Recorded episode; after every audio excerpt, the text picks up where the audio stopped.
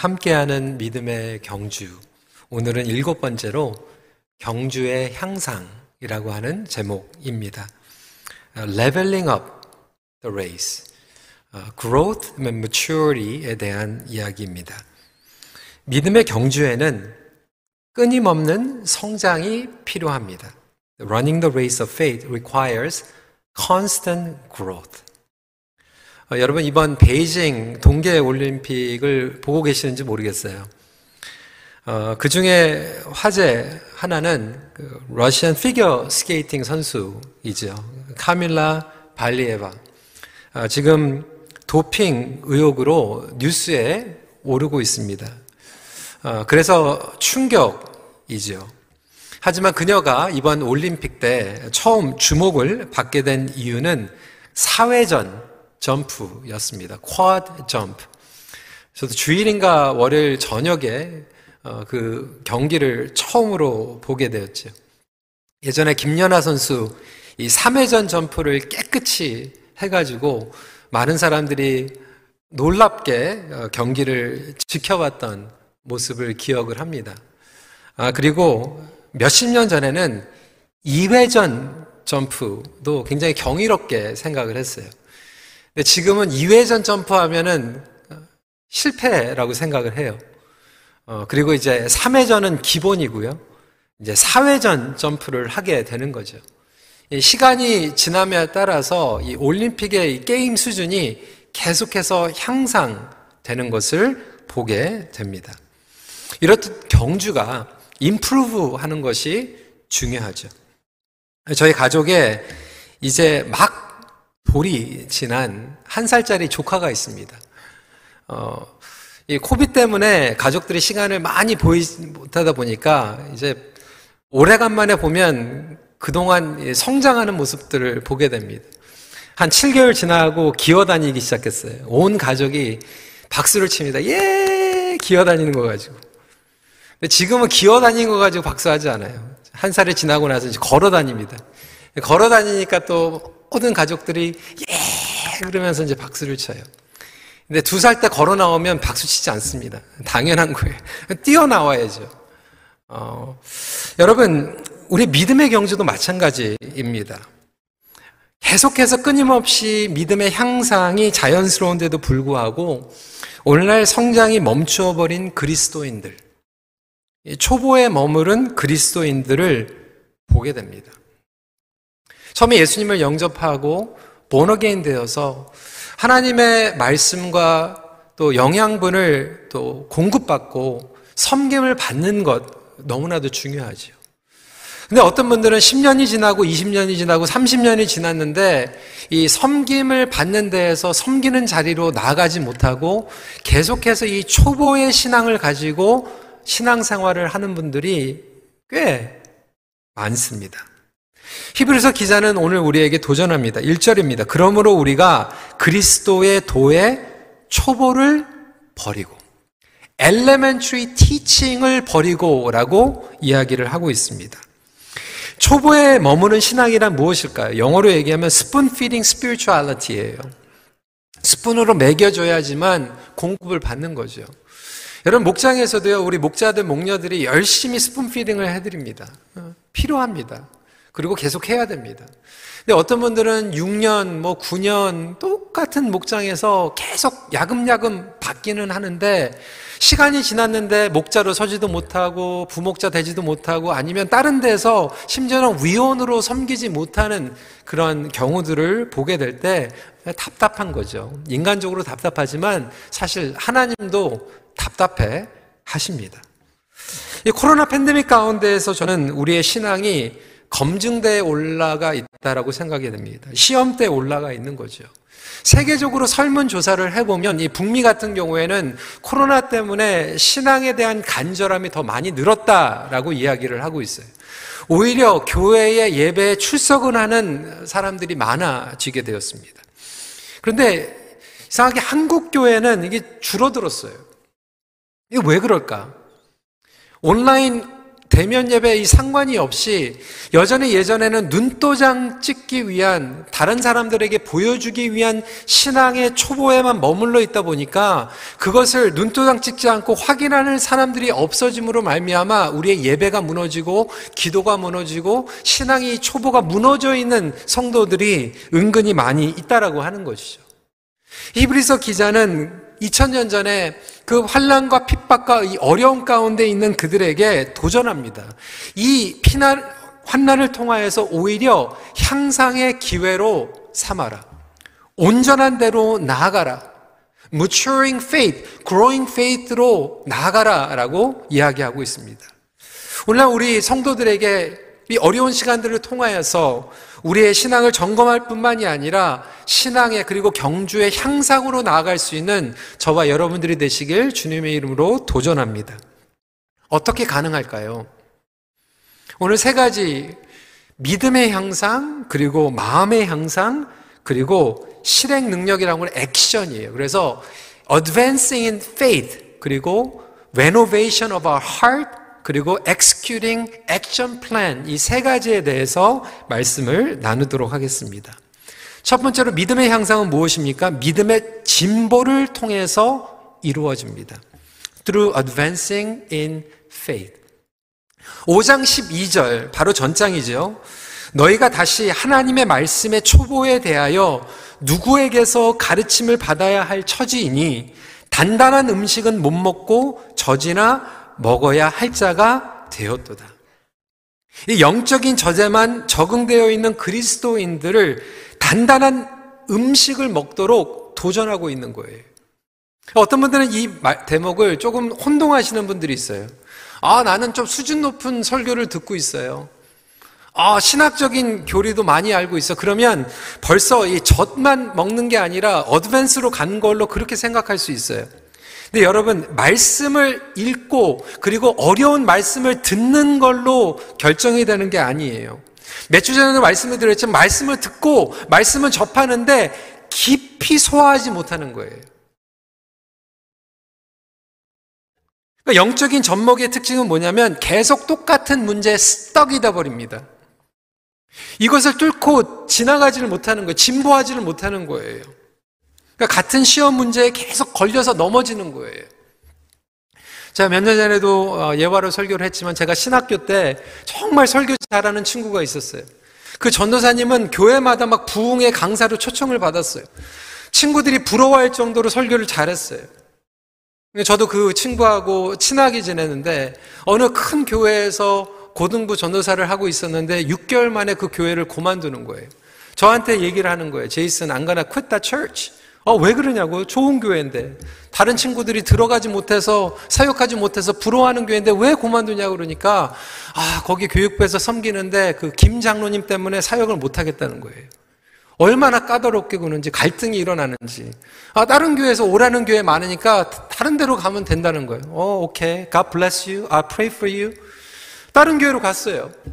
그 교회 갔는데 또 6개월 만에 와가지고 또 그만두겠다는 거예요. What happened? 어, 이 장로님 때문에 사역을 못하겠다는 거예요. 거기 가가지고 또 그쪽에 있는 그 장로님하고 부닥치고 갈등 때문에 사역을 그만두게 되는 거죠.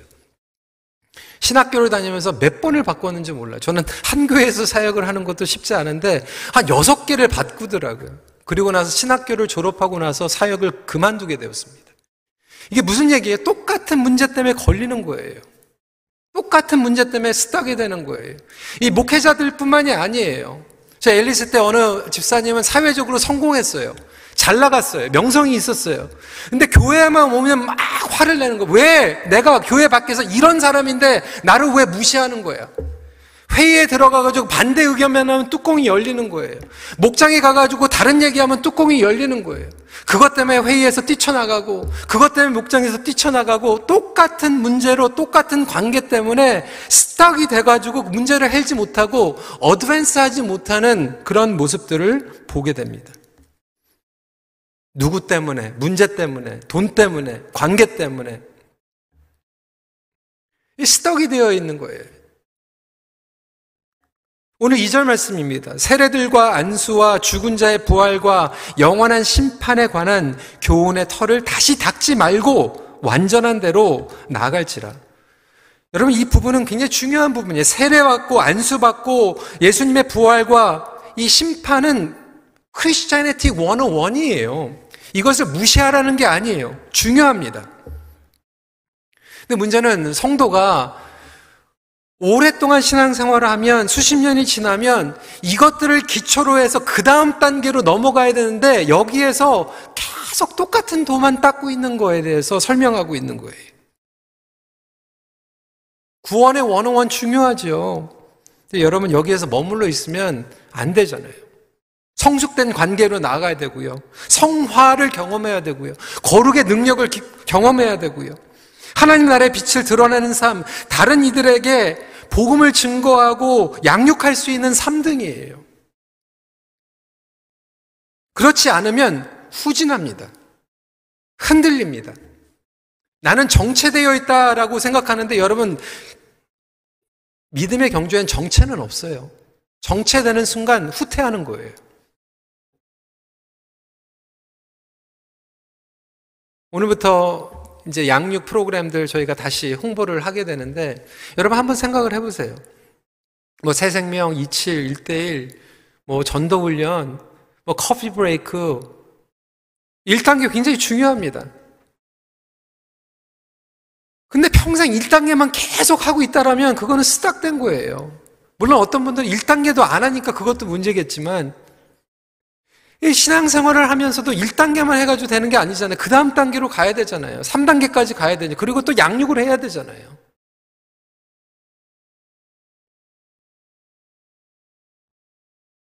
사절부터육절까지 한 번 빛을 받고 하늘의 은사를 맛보고 성령에 참여한 바 되고 하나님의 선한 말씀과 내세의 능력을 맛보고도 타락한 자들은 여기에서 타락한 자들은 누구인가? 신학의 관점에서 두 가지의 관점을 가지고 있죠. 어떤 분들은 어, 구원을 받았다가 잃어버린 사람. 우리 개혁신앙에서는 그렇게 얘기하지 않죠. 구원을 받으면 절대로 구원을 잃을 수 없기 때문에 거짓으로 구원을 받았든지 아니면 구원을 받았지만 방황하고 있든지.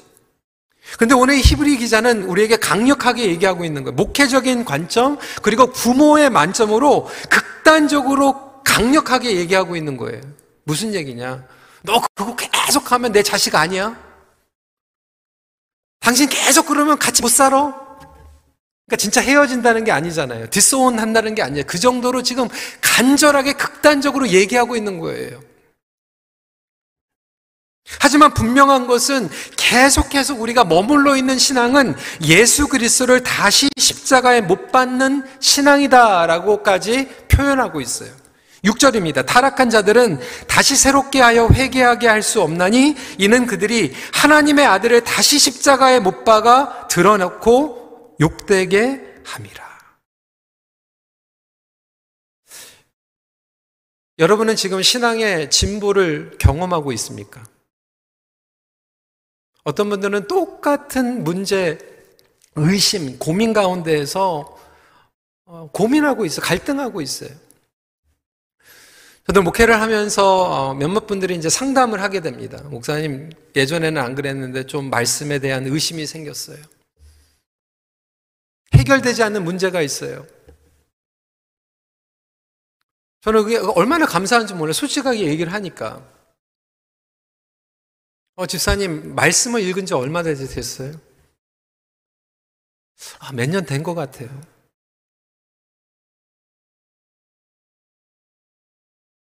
아, 그때 정말 도움이 되는 말씀들이 있어요. 그리고 저에게는 영적인 침체 가운데서 정말로 도움이 되었던 그 경건 서적이 있어요. 그렇게 안내를 해드리고 기도를 해드립니다. 근데 차이점은 뭐냐면 어떤 분들은 돌아가서 그거를 읽으세요. 그리고 고민하세요. 뭔가를 하세요. 근데 어떤 분들은 집에 가가지고 아무것도 안 하세요. 저절로 뭐가 이루어지기를 원하세요. 그러니까 수년이 지났는데도 거기에 스탁돼 버리는 거예요. 누가 해주지 않습니다, 여러분. 하나님께서 이미 우리에게 말씀을 주셨어요. 성장할 수 있는 기회들을 허락해 주셨어요. 목장 공동체를 허락해 주셨어요. 어떤 분들은 여러 가지 이해가 있어요. 하나님께서 이해하십니다. 저도 이해해요. 어떤 문제가 터질 수도 있고요. 집안에 어떤 사고가 일어날 수도 있어요. 때로는 우리에게 브레이크가 필요해요. 안식이 필요해요. 근데 제가 한 교회에서 지금 18년 사역을 하다 보니까요. 어떤 분들은 그것을 지나고 나서 이겨내는 분들이 있는데 어떤 분들은 10년이 넘고 18년이 됐는데도 똑같은 이유로 멈춰 계세요. 똑같은 이유 때문에 못 하세요. 그건 여러분 책임입니다.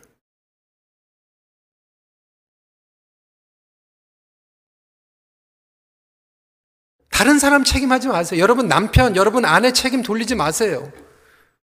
바뀌지 않는 가운데서도 여러분들의 믿음은 끊임없이 진보할 수 있어요. 내가 형편이 안 되더라도 다르게 섬길 수 있는 그러한 방법들이 많이 있어요. 내가 나이가 들어서 리타이어 해도 믿음으로 진보할 수 있는 길들이 많이 있어요. 왜? 하나님은 무궁무진하신 분이기 때문에. 평생 알아도 다 알지 못하는 하나님이기 때문에 우리는 끊임없이 하나님을 말씀을 통해서 깨달아갈 수 있어요. 복음의 비밀로 깊이 들어갈 수 있어요.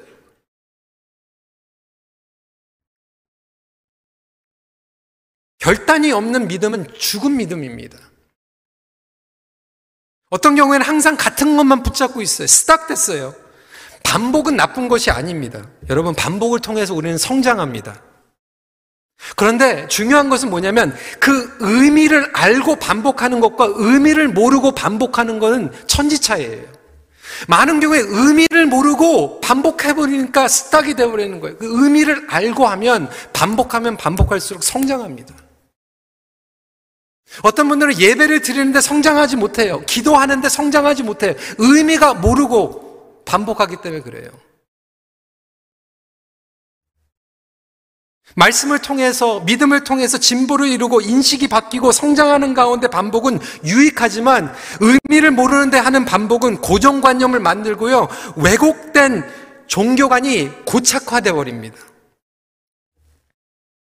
제가 그것 때문에 굉장히 고민을 했어요. 여러분들도 잘 아시겠지만 그것 때문에 제가 논문을 썼잖아요.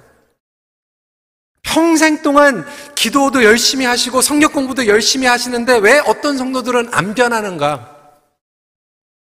실질적으로 그 데이터를 우리 교회를 통해서 뽑았잖아요. 누구는 한 번도 안 빠지고 새벽 예배 나오는데 성장이 안 이루어지고 누구는 왜 성장을 경험하는가? 거기에서 온 것은 기도 더 많이 한다고가 아니더라고요. 하나님에 대해서 잘못 알고 있으면 헛것이더라고요.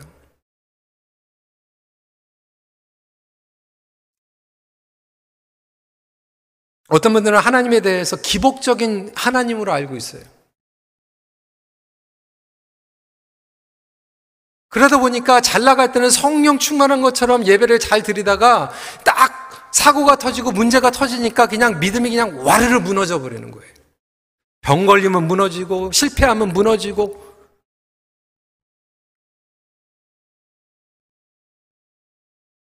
어떤 분들은 정죄하신 하나님이라고 하는 그 믿음의 기초를 가지고 신앙생활을 하다 보니까 안 나오면 벌 받을까봐 졸벌벌벌 떨고.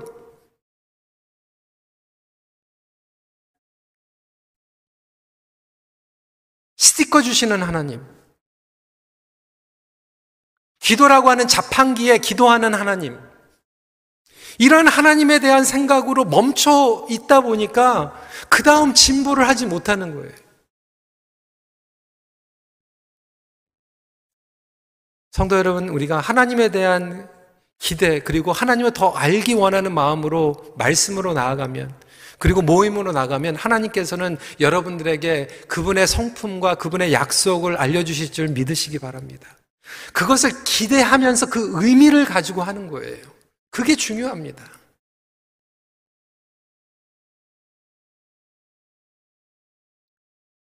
예전에도 말씀을 드렸지만 80이 넘으신 거의 90이 되신 장모님께서 그 말씀을 하시는 거잖아요. 60대 깨닫지 못했던 하나님을 깨닫게 되고 70대 깨닫지 못했던 하나님을 깨닫게 되고 80대 깨닫게 되는 하나님을 깨닫게 되고 여러분, 그게 우리 하나님인 줄 믿으시기 바랍니다. 그 기대를 가지고 나가면 무궁무진하게 믿음의 진보를 경험할 수 있어요. 근데 어떤 분들은 믿음이 스탁될 뿐만이 아니라 오히려 예전보다 더 못해. 후퇴하고 있어요. 저와 여러분들에게 그 믿음에 대한 향상을 도전하고 있는 메시지로 받으시기 바랍니다. 두 번째로 마음의 향상이에요. 마음의 향상 뭐냐면 마음의 혁신을 통해서 이루어집니다. 더 쉽게 얘기하면 레노베이션으로 일어나는 거예요. 우리의 마음은 레노베이션이 필요합니다. 마음이 너무나도 중요하죠. 왜? 우리의 자아 그리고 성품이 마음에서 흘러나옵니다. 우리의 생각은 마음이 작동하는 놀이터예요. 터전이에요. 그러니까 마음에 무엇을 담고 있는가는 매우 중요합니다. 결정적이에요. 달라스 윌러드는 마음의 혁신이라고 하는 책에서 이렇게 얘기합니다. 그리스도 안의 영성 개발이란 그 이상적 목표를 지향하는 과정이며 결과는 마음과 목숨과 뜻과 힘을 다하여 하나님을 사랑하고 이웃을 내 몸처럼 사랑하는 것이.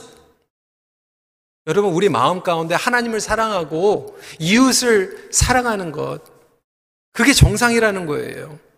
이게 어떻게 가능할까? 두 가지 측면이 있습니다. 이런 사랑을 품기 원해, 품기 위해서는 마음속에 먼저 우리가 사랑을 받아야 돼요. 그리스도의 사랑을 받아야 돼요. receive. 그리고 사랑을 방해하는 것들을 제거해야 돼요. remove 해야 돼요. renovation이라고 하는 것은 receiving과 removing 이두 가지를 같이 해야 됩니다. 집에도 여러분 renovation 하면은 새로운 것을 받아내야 되고 더러운 것, 낡은 거에서 버려야 될 것들 과감히 버려야 되는 거죠. 그게 리무 renovation이잖아요. 이것이 일어날 때 circulation 순환이 동시에 일어납니다.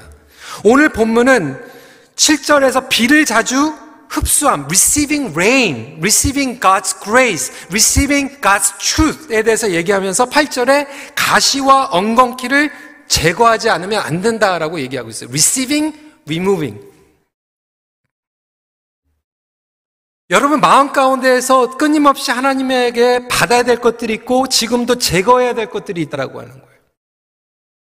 그거를 아는 사람들은 영적인 성장의 비결을 아는 사람들이에요. 내 마음 가운데 지금 뭐를 제거해야 되는지. 여러분 우리의 마음은요 하나님의 이미지로 하나님의 형상으로 마음을 주셨기 때문에 놀라운 잠재력을 가지고 있습니다. 무한히 넓어지고 커질 수 있는 잠재력을 가지고 있어요. 사랑할 수 있는 잠재력을 우리 마음이 가지고 있어요. 그렇게 하나님께서 만드셨어요. 그래서 하나님을 사랑할 수 있고요. 우리의 가족들을 사랑할 수 있고요. 교회를 사랑할 수 있고 이웃들을 사랑할 수 있는 잠재력을 가지고 있어요. 이게 얼마나 무한하게 넓게 가능성을 주셨는지 몰라요. 지금 애들이 이제 다 커가지고 이제 나가서 살고 있지만 지금 기억이 나는 게 처음 첫째 딸이 태어났을 때 죄송합니다. 팔불출이라고 얘기할지 모르겠 얼마나 예쁘고 사랑스러웠던지. 하나님께 감사했어요. 근데 이제 제 아내가 둘째를 딱 임신하고 나서 저희가 대화를 했던 기억이 나거든요. Do you think we can ever love our second child Just as a first child. 그러니까 둘째를 첫째만큼 정말 똑같이 사랑할 수 있을까? 모르겠더라고요. 근데 둘째가 태어났는데요. 똑같이 사랑하죠. 첫째 사랑한다고 둘째 더 사랑하고 그게 아니잖아요. 첫째도 사랑하고 둘째도 사랑하고. 그러니까 그게 정상적인 사랑이는 하나님 사랑한다고 가족 들 사랑하는 게 아니고 가족 사랑한다고 하나님 들 사랑하는 것도 아니거든요. 하나님께서 끊임없이 사랑할 수 있는 마음을 우리에게 허락해 주세요. 근데 문제는 우리의 마음이 죄 때문에 오염되기 시작했어요. 하나님의 관계에서 엉켜져 버리니까요, 우리의 마음이요, 무한하게 넓게 사랑할 수 있는 잠재력도 가지고 있지만 무한하게 정말로 타락하고 더럽게 썩을 수 있는 잠재력을 가지고 있더라고요. 얼마나 두려운지 몰라요. 순식간에 상해버리더라고요. 저도 그걸 경험, 경험했어요. 고등학교 때 제가 은혜 받고 나서 얼마나 뜨거웠는지 몰라요. 찬양 인도도 하고요. 막 주중에 막 나오지 말라고 그래도 교회 나가가지고 찬양하고 막 기도하고요. 근데 한 번은 시험에 걸렸거든요. 교회 안 나가고 싶더라고요. 몇 개월 안 나갔어요. 하루는 말씀만 안 읽어도 막 뭔가 막 뭔가 빠진 것 같고 막 허전한 것 같고 무기력한 것 같고 막 그랬는데 두 달 동안 교회 안 가니까요 말씀 읽고 싶지도 않더라고요. 얼마나 그렇게 마음이 금방 바뀌어 버리는지 여러분 그거 경험 안 해보셨어요? 예전에는 그렇게 마음이 소중하다가도 그렇게 사랑하던 사람인데 한번 정 떨어지니까 어 그게 싫잖아요. 보고 싶지도 않잖아요. 우리의 마음이 그래요. 사랑하려면 그렇게 끔찍히 사랑하다가 싫어하려고 그러니까 끔찍히 싫어하더라고요. 충만함으로 나갈 수도 있는데 이 마음이요, everyday cultivate이 안 되면요, 죄, 허영심, 이기주의, 적대감, 두려움, 무관심, 막 노골적으로 사람들을 싫어하는 끝이 없이 파괴되고 오염되더라고요. 마음에 무엇을 담고 있는가가 그래서 중요해요.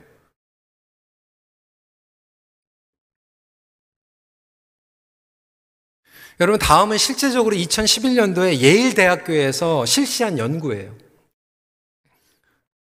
46명의 참여자를 다 초청을 했어요. 2주 간격으로 음료수를 마시게 했는데 두 가지 종류의 음료수를 마시게 했어요. 첫 번째 그룹에는 몸에 안 좋은 음료수를 먹였어요.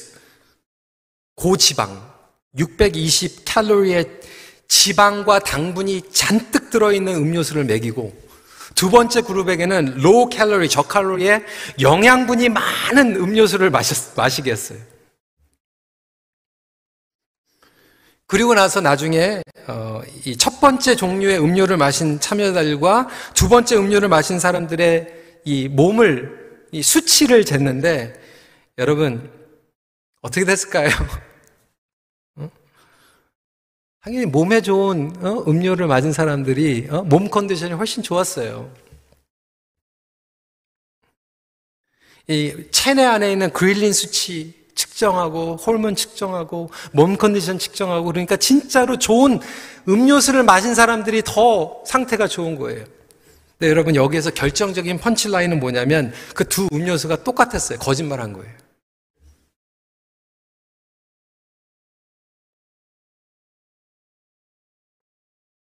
내가 무엇을 마시고 있는가 이게 마음의 문제였던 거예요. 마음의 문제.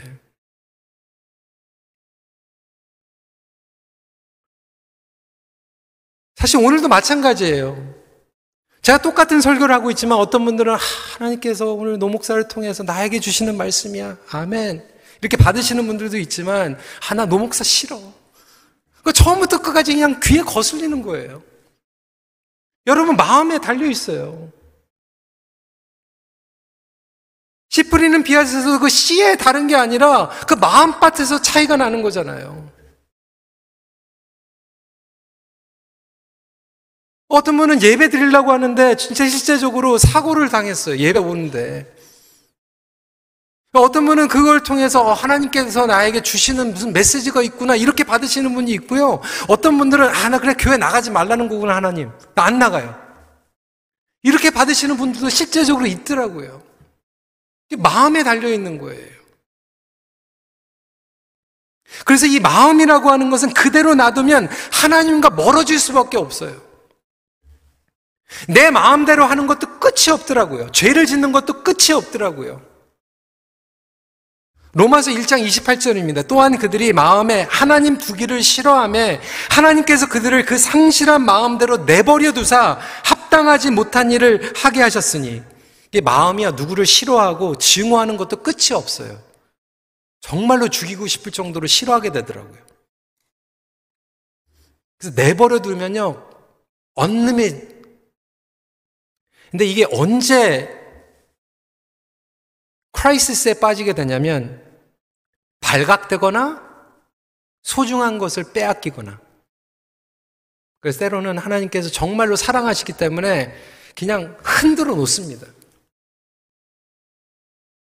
실제적으로 몸은 죄를 짓지 않는데 마음 가운데서 죄를 지면서도 막 즐기는 거예요. 내가 실제적으로 복수는 안 하는데 마음 가운데 증오하는 거예요. 누가 말리겠어요?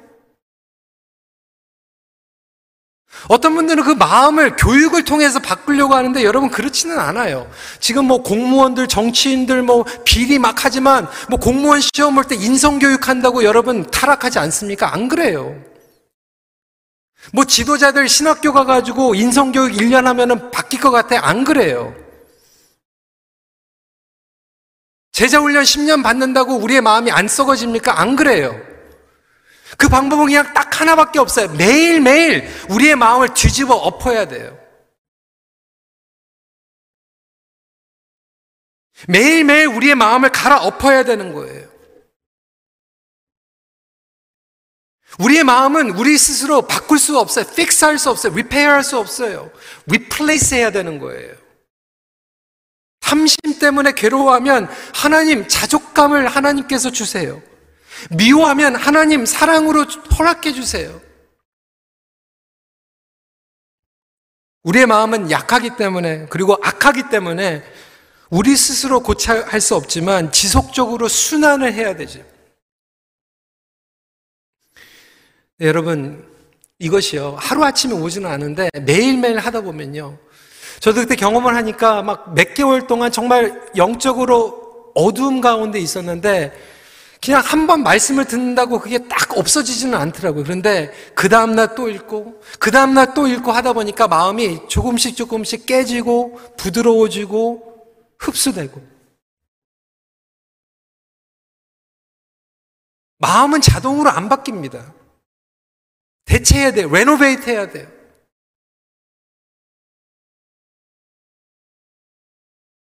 의지적으로 가서 사랑한다고 얘기해 줘야 돼요.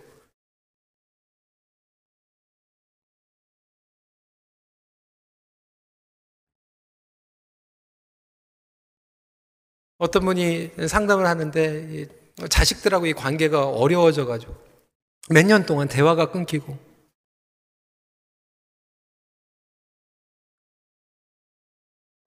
근데 올해 하나님 앞에 약속을 했대요.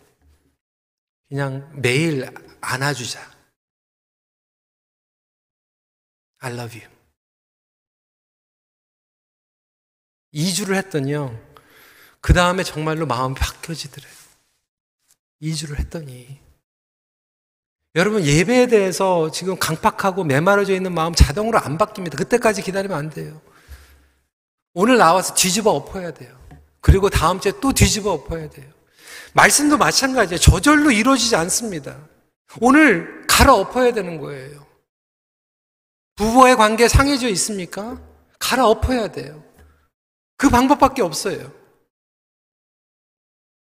그때 우리의 마음이 레노베이션이 일어나게 돼요.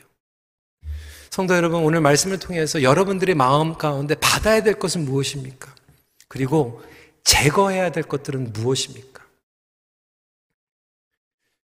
결정적으로 우리가 신앙의 진보를 이루지 못하는 부분은 뭐냐면 마음 가운데 여전히 그 썩게 만드는 골게 만드는 것들을 걷어내지 못하고 아직도 몇십 년 동안 품고 있는 거예요.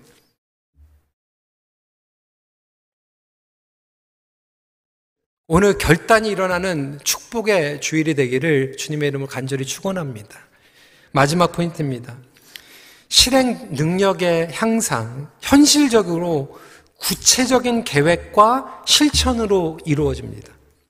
through executing action plans. 11절 말씀입니다. 우리가 간절히 원하는 것은 너희 각 사람이 동일한 부지런함을 나타내어 끝까지 소망의 풍성함에 이르러 10절 그러니까 말씀을 보면 섬김, 사랑에 부지런하라. 예, 뭐 action plan을 가져라. game plan을 가져라예요. 어떤 분들은 마음이 원인데 육신이 약해서 삶을 살아가지 못하는 경우가 있어요. 선을 행하고 싶은데 성을 선을 행하는 action plan이 없는 거예요. 달라스 윌레드는 이렇게 계속해서 설명합니다. 하나님의 세계와 삶에 온전히 들어서기가 아득히 멀고 힘들어 보이는 것은 전적으로 우리 잘못이다. 총체적인 내적 변화의 길이 그 입구임을 깨닫지 못하기 때문이요. 조용하지만 확실하게 거기로 데려다 줄 작은 걸음들을 내딛지 못하기 때문이다. 우리가 꿈은 많아요. 우리 청년들 꿈 있어요. 우리 어르신들 꿈 있어요. 우리 가족이 정말로 성령 충만한 가족이 되면 좋겠다. 아, 우리 부부가 서로 사랑하는 부부가 되면 좋겠다. 그 꿈은 다 있어요. 근데 action plan이 없는 거예요. action plan이. 저도 꿈이 좌절되는 경우를 경험했습니다. 근데 곰곰이 생각해 보니까 꿈은 맞았어요. 꿈은 좋았어요. 그런데 그 꿈을 위해서 내가 매주, 매년 action plan이 없었어요. 그러다 보니까 실패한 거예요. 물어보세요. 다 성경 알고 싶다고 그래요. 근데 1년에 성경을 어떻게 읽을 건지 action plan이 없는 거예요. 그래서 교회에서 지금 action plan을 드렸잖아요. 매일 그냥 그것만 하시면 1년에 통독, 통독하십니다. 아까 그 부모님이 자녀들하고 action plan을 만든 거예요. Everyday 한 번씩 hugging하고 I love you. 저희 부부가 LA에서 공부할 때 제 아내도 공부하고 저도 공부하고 full-time하고 아이들 키우면서 정말로 바빴어요. 같이 보낼 수 있는 시간이 많이 없었어요. 주말엔 제가 바쁘고 주중엔 제 아내가 바쁘고 그래서 action plan을 만들었어요. 아무리 바빠도 일주일에 정해진 그 저녁에는 우리 둘만 date night. 그냥 제 칼렌더에 그 일주일에 그 시간은 그냥 다 block out 해버렸어요. 누가 물어보면, 어, 약속 있습니다. Every night은 힘들었거든요. 그런데 once a week, date night. 어디 못 나갔죠. 애들 키우는데. 애들 재우고 나서 데이트 나이트 하는 거죠.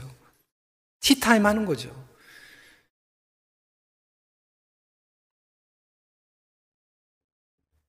어느 가정은 자녀들하고 소통하는데 이게 어떻게 소통하고 싶다는 거, 부럽다는 거 딴짓 보면 그럼 부러워만 하는 게 꿈만 꾸는 게 아니라 그러면 액션 플랜이 있어야 되잖아요. 어떻게 하실 거예요? 작년하고 똑같이 하면 변화가 없잖아요. 작년하고 다르게 할 게 뭐가 있겠어요? 저도 올해 액션 플랜이 또 하나 있어요. 주중에 우리 새벽 기도 우리 목사님들 이렇게 하시는데 꼭 이제 저는 책임을 맡지는 않았으니까 이제 그 시간에 와가지고 예배를 드리는데 보니까 벌써 2년 동안 온라인으로 예배를 드리니까 이게 형식화 되더라고요. 아, 마음을 다르게 준비해야 되겠다. 그래서 everyday 제 알람이 10분 일찍 당겨졌어요. 매일매일 알람이 10분 당겨졌어요. 여러분 그거 큰 거 아니잖아요. 10분 당길 수 있잖아요. 그리고 저 밤에 그냥 10분 일찍 자요. 별로 바뀐 것 같지가 않은데 그 10분이 저에게 여유를 주고 마음을 준비하게 만들더라고요. 별거 아니에요.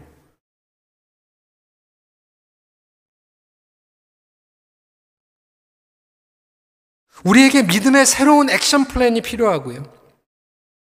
그러니까 목표를 달성하는 큰 꿈도 있지만 그 큰 목표를 작게 작게 나눠서 달성하는 것이 필요하죠. 아, 내가 더 사랑하는 사람이 되게 해주세요. 그럼 액션 플랜이 뭐예요?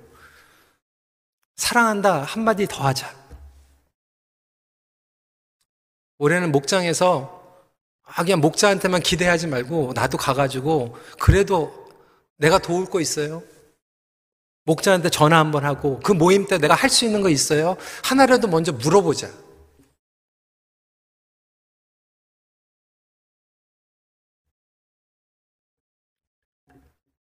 성장뿐만이 아니라 여러분 중독, 죄, 똑같은 문제에 지금 계속해서 걸려져 있는 부분들이 있을 거예요.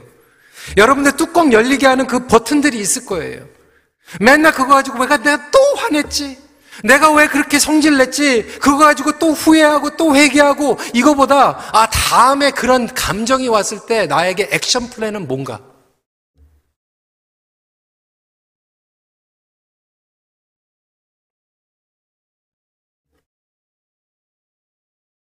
심지어는 어떤 부분은 대화만 하면 싸운대요. 우리 대화하자. 그런데 대화하면 싸운대요. 어, 그렇게 얘기해가지고. 근데 보니까 얘기를 했는데 그 얘기의 문제가 아니라 그거를 그렇게 얘기 안 했는데 따르게 듣는 거예요. 특히 몇십 년 동안 산 부부들은 더 그렇더라고요. 아, 그러면 착 하면은 듣는데 아로 듣지 않고 이제 어로 듣는 거예요. 삐뚤어져가지고. 아, 그러는데 어로 듣는 거예요. 그래서 어떤 부분은 그렇게 얘기하는 거. 아라고 얘기하면 아로 듣자. 어라고 얘기해야지만 어로 듣자. 그거 하나 바꿨어요. 그 action plan이에요. 아, 끝까지 얘기할 때까지 내가 중간에 멈추지 않겠다. walk away 안 하겠다. 그것도 action plan이에요. 그 사람과 화해하기 위해서 여러분 action plan은 무엇입니까? 용서하기 위해서 action plan 저절로 생기지 않아요.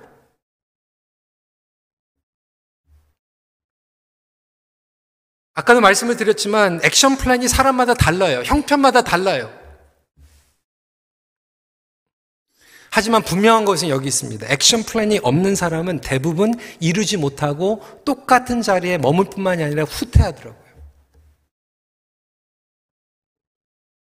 그러다 보니까 어떤 분들은 누구 때문에 못 섬기고, 누구 때문에 성장 못하고, 액션 플랜이 없으니까 10년이 지났는데 그 똑같은 사람 때문에 또 못하고, 완전히 스탁되어 있는 거예요.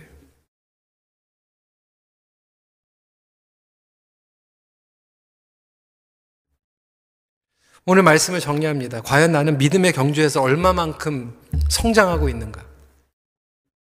제자리 걸음만 하다가 뒤처지고 있지는 않은가? 얼마만큼 예수님과 친밀함을 누리고 있는가? 오늘 이 말씀을 통해서 나의 향상의 계기로 삼을 것인가? 그것을 위하여서는 어떻게 구체적인 액션 플랜이 필요할 것인가? 한번 결단하는 축복의 시간이 되기를 주님의 이름으로 도전합니다. 말씀을 마칩니다. 믿음의 경주에서 제자리 걸음은 후퇴입니다. 같이 기도하겠습니다.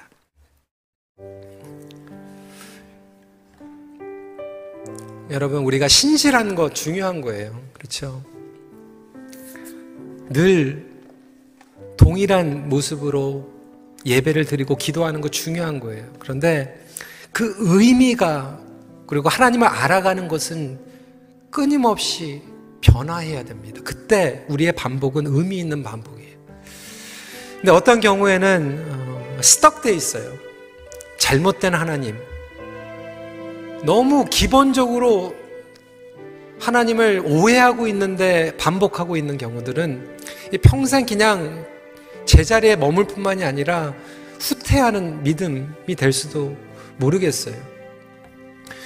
여러분 이 시간에 한번 여러분들 도전합니다. 한번 질문해 보세요. 여러분들은 지금 신앙의 여장을 지금 얼마 동안 지금 이 경주를 하고 계십니까? 어떤 분들은 1, 2년 가운데에서 믿음의 진보, 할렐루야. 정말 감사하죠. 어떤 분들은 50년, 60년 이 믿음의 경주를 하고 계시는데 여전히 이 똑같은 것 때문에 걸려요. 그 스탁됐어요. 이 시간에 같이 기도했으면 좋겠어 하나님 거룩한 기대를 가지고 주님 더 말씀으로 그리고 내가 이것을 핑계로 삼는 게 아니라 이것을 브레이크트루 할수 있는 믿음을 좀 허락해 주세요. 이렇게 좀 기도해 주시고요. 어, 더 집중적으로 기도하기 원한 거 여러분 우리 마음 마음을 갈아엎어야 돼. 우리의 마음은요 정말 하나님을 사랑하고 우리 옆에 있는 사람들을 무궁무진하게 사랑할 수 있는 그 잠재력을 가지고 있지만 조금만 잘못되면 어긋나서 그 사람들을 싫어하기도 하고요. 증오하기도 하고 얼마나 이 오염되고 이 상하기 쉬운 마음인지 몰라요. 여러분 마음 가운데 지금 당장 제거해야 될 것들이 있어요. 곰팡이 같이 썩어져 있는 것들이 있고요. 암덩어리 같은 그런 마음들이 있을 거예요. 이 시간에 주님 앞에 기도했으면 좋겠어요. 하나님 그 마음에 제거해야 될 것들 제거하게 해주셔서 나의 마음에 싹 청소가 일어나게 해주세요. 레노베이션이 일어나게 해주세요. 주님 그 주님의 마음으로 리플레이스 해주세요. 기도하시고 하나님 앞에 결단하는 그런 시간들이 일어나길 바랍니다. 같이 기도하겠습니다. 기도하시겠습니다.